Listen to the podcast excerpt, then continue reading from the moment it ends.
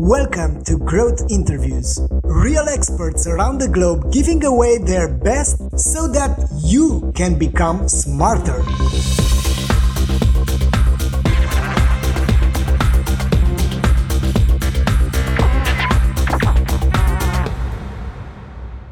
We are here with Brian Green, which is heading the EMEA uh, uh, business development for Magento. Uh, Brian, tell us uh, for the beginning how you got first into the digital landscape? Because you i know you have a, a good track record in this but uh, we would like to hear your story. Okay so most of my career i've been in infrastructure sales. But clearly i was really interested in getting more into the application stack. And i had an opportunity to join um, the drupal guys you know acquia at the time and you know, so and that's really on a kind of a, an evolution of my career to get into open source software. I've been a, involved in Linux for years, and then Drupal, also based on open source. I was involved in projects with those guys, and I bumped into Magento. We started doing projects together where we were running Magento Commerce as a backend to Drupal. And then over some time, Magento leadership convinced me to go and join Magento, and here I am. Great. Uh, tell us what's frustrating from your point of view around the e-commerce landscape at this moment. What what do you think it should be somehow fixed or changed? I think I'm not sure if it's a frustration. I think you know, you know, and funny enough, you know, we're here in um, Magento, meet Magento in Poland, and I think what I was talking about and what is people when we're making um, e-commerce projects, a lot of people are upgrading from a legacy project or they're forced to look at e-commerce because of the physical um, retail pressures that everyone is under. So sometimes people get involved in e-commerce projects where the start of that project is a negative. Yeah. And what I'd really like to have a conversation with customers and opportunity and, have, and merchants is to have a conversation talking about the positive. How can e-commerce, which is now commerce, in my world, there's no differentiation between e-commerce and commerce, and how we can look at how we can evolve their business, do something new, do something positive, you know, drive more revenue, uh, drive better experiences, drive better customer retention. I like to look at, you know, what is the new incremental value we can bring to those organizations as opposed to having to react to a negative in the retail market. Yeah.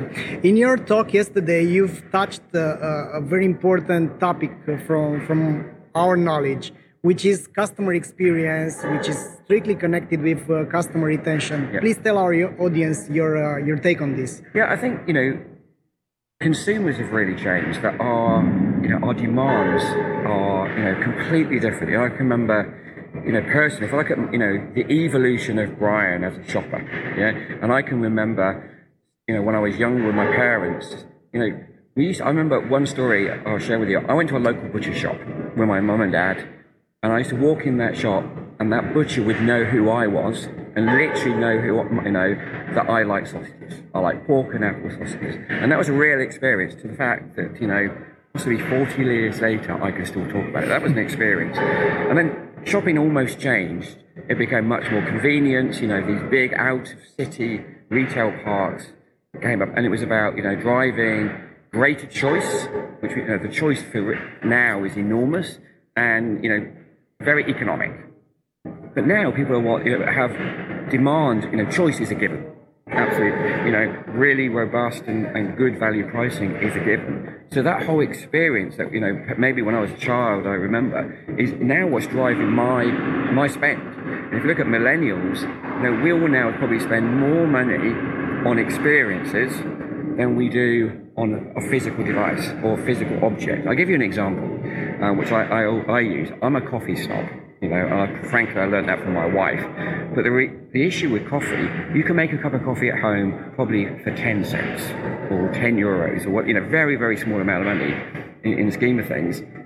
But we all go and pay, you know, five euros for a coffee, five pounds for a coffee, five US dollars for a coffee, and we sit down and enjoy that experience in a very different way than, you know, throw something in your, in your cup and put hot water on it. You know, so that experience is driving behaviour. And of course, now the challenge for us as we transform our businesses digitally is to provide that same experience in a digital medium that we expect in a physical medium. So it's, you know, amazing creative, very engaging creative, awesome content, know, that's delivered to you irrespective of where you are and what device you're engaging with me at, from.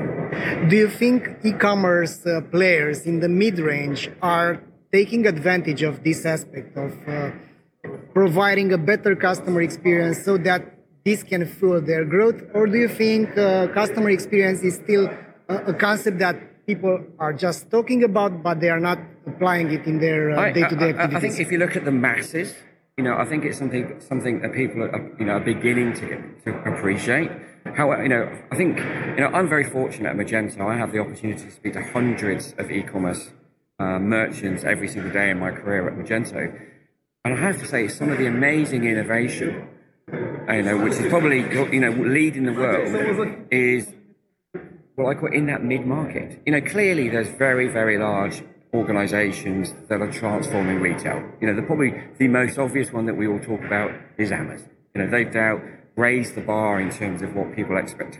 You know, I think I mentioned yesterday in my keynote here in Poland that um, you know Amazon's almost become the Google of shopping. However, you know, I also said yesterday about a very small pizza delivery company that's created an app that knows where I am, it knows my behavior, i.e., yep. it would automatically deliver a pizza to me based upon the time of day I hit a particular location. That type of experience innovation, and that's just one example, is coming from the mid market. And the reason for that, if they develop in, in, a, in, a, in, in, a, in a very agile way, their speed to market is so much faster than any enterprise. And if they have that agility and you know that creative thinking, yeah you can innovate faster than a large company, and therefore, you know, quite frankly, you know, you can take advantage of that window of opportunity between your innovation and the large corporates taken up, and you know, that's the opportunity for those small businesses to grow and, frankly, make good margin.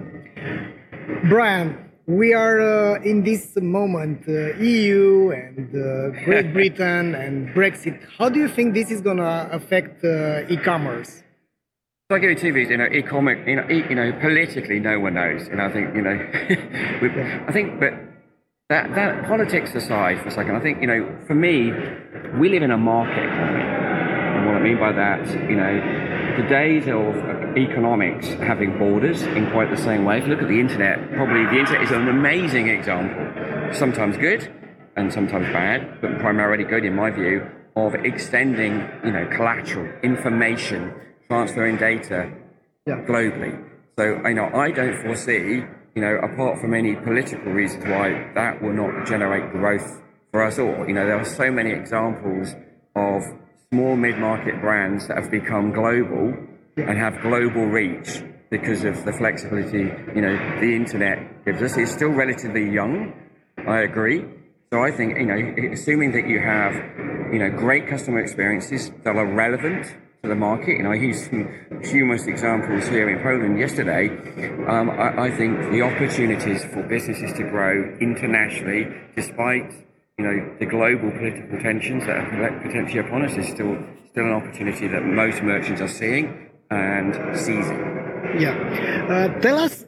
What would be some advices that you would give to mid-sized companies uh, willing to, to grow in this economical landscape? So let's say some growth ideas that you would uh, you would give to them? I, I would go back to um, you know what was behind your question around experience. I think you know. I do, I'll probably say two things actually on reflection. One of which is you know, definitely focus on that end-to-end customer journey. Yeah, you know, from a commerce standpoint, you know, let's think about that really clean, content-driven, amazing creative to engage, you know, to attract that audience look at the um, you know the, the, shopping experience and make it as frictionless as possible. Yeah, you know, a great checkout. You know, taking advantage of all the modern paying networks. Also linked to you know uh, shipping logistics. So that you know, because I know I look at me personally, you know, if this interview is going to be watched by my wife, I'm in trouble. But what I mean by that is, you know, I make procurement decisions by based on the absolute delivery date because I'm possibly doing things last minute. So you have to look at that integration. So you've got the whole customer journey integrated. I, I would rec- certainly recommend that. Because I think they become the most engaging experiences, and then you also want people to come back again and again and again. And if you've got a great experience, probably, we all probably know if we go to a great restaurant in our local town and they give you great food with great service, you go back.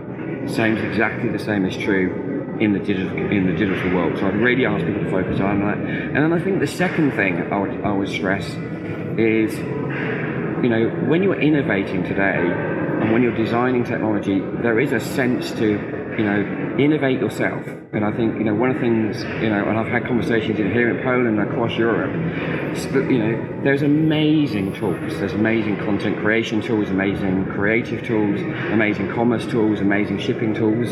You know, I would urge people to look at how they can use off the shelf technology to build your platform so that you can innovate around the experience, around the customer journey, rather than innovation around the, act of developing of a platform. And the reason I say that, this market is changing so fast and the, the, the, least amount of customization that you do inside your own business, the better, because then the flexibility of whatever happens next, you better move that much faster. I've seen so many examples for the right reasons.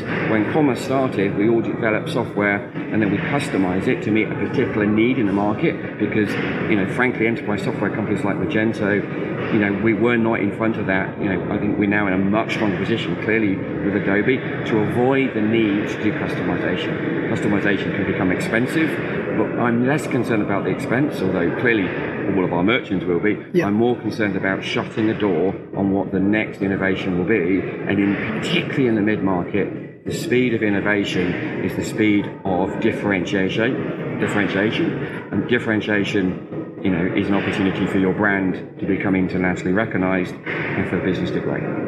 Perfect. That was it, Brian. Thanks a lot for uh, for your uh, time here, and uh, yeah. Thank you very much indeed. Thank you.